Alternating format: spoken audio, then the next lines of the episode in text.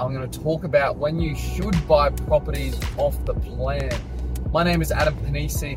The reason I do these is to educate you on how to build a property portfolio, how to develop property, and how to just make a whole lot of money from the property industry here in Australia. The two reasons you should buy property off the plan, and the best way to actually make the most of that is number one, if you're buying a property from a developer who needs pre sales, in other words, you're buying from a highly motivated seller, and this is before construction starts. Once construction starts, it's too late. There's no point in, in buying from a developer because they don't need pre sales anymore. And then the second one is to buy in an area that's highly restricted. They're the only two reasons you should buy property off the plan. And when I talk about buying properties off the plan, the rule number one rule you should use is never, never buy through a project marketer. Project marketers charge five or six percent commissions, so you're paying for that ultimately. Most real estate agents will charge two to three percent commissions. Project marketer will be at least double that. I've even seen project marketers being offered 10% commissions for particular buildings, for particular units, and those units were well and truly overpriced by probably 20% in the market at the time. But they were selling them because they're being sold through project marketers. So they're the only two reasons I would buy property off the plan, and they are new properties off the plan.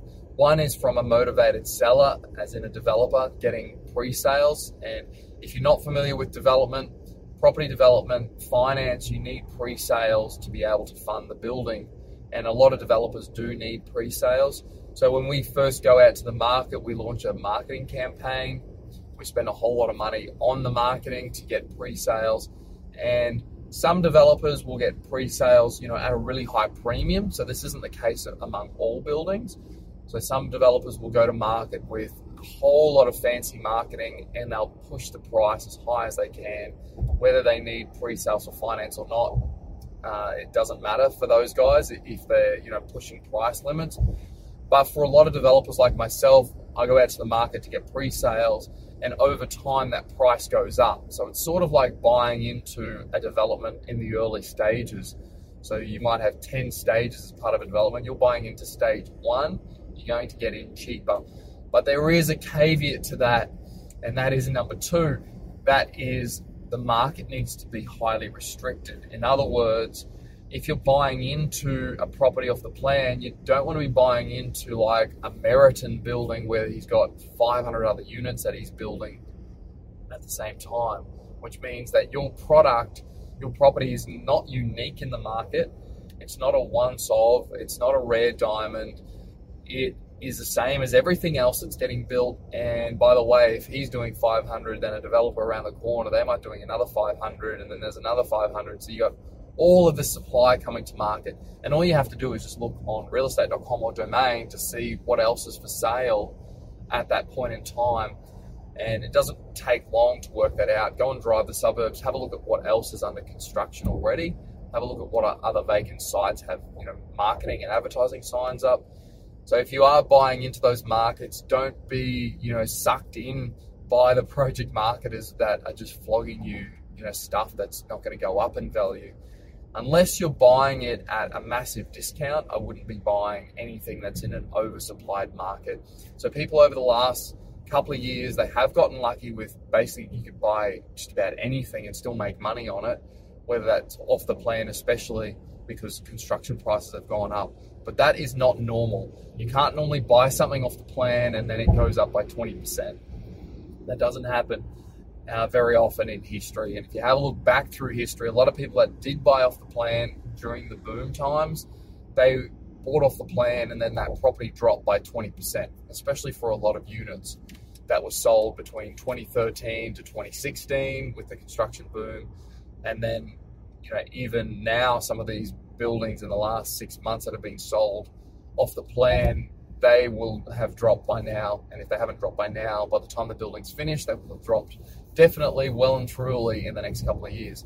So if you are looking at buying off the plan, there are some caveats, but you can make a lot of money buying off the plan because you only have to put down 5% deposit. If people want you to put down 10%, that's not necessary. You can get away with a 5% deposit when you're buying off the plan. So if you're buying off the plan, 5% deposit, you can use what's called a bank guarantee, which means you don't actually need the cash, but you do still need the equity. You can put 5% deposit down. It might take a couple of years for that property to be to be built, to be settled. So you just got to make sure that by the time you get to settlement that you can actually settle a property or you might even be able to flick that property on. If you are in my advanced program, I do talk about options and on selling options to other people. The same can be done with off the plan properties. You don't have to be the developer. You can still make, you know, a whole heap of money optioning developer stock up. So buying something from a developer at a reduced price, getting his pre-sales, putting down the 5% deposit or not even in, in some instances. I've had people buy stuff off me with $5,000 down and some of those buyers have actually made a couple hundred thousand on some very low end blocks of land so, you know, people have made money from things as a developer that I've sold just because at the mar- at the time I was selling them under market just to move stock. And as a result of the market increase, you know, those buyers have made a whole heap of money. And some of those buyers have actually been option buyers. So when you go in, buy a property off the plan, if you can option it, that's even better because then you've got the option of passing it on to somebody else. You don't have to pay the double stamp duty or you can settle that property yourself. And if the market's gone up by 20%, then obviously you make 20% equity in that property. So they're the only two reasons why I would buy off the plan.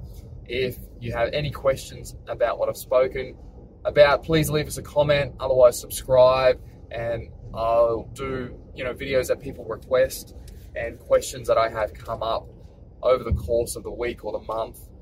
And I do run a program that is an advanced development program as well. We are launching other programs to the market that are going to be more entry level just to get your feet wet and to give as much information as we can so that you can buy property astutely and be in that top 1% where people can accumulate a massive property portfolio where it does replace your income, you know, get to the lifestyle that you want.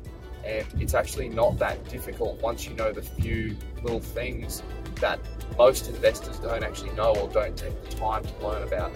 Hope that that's helped and have a great day, and we'll see you on the next one.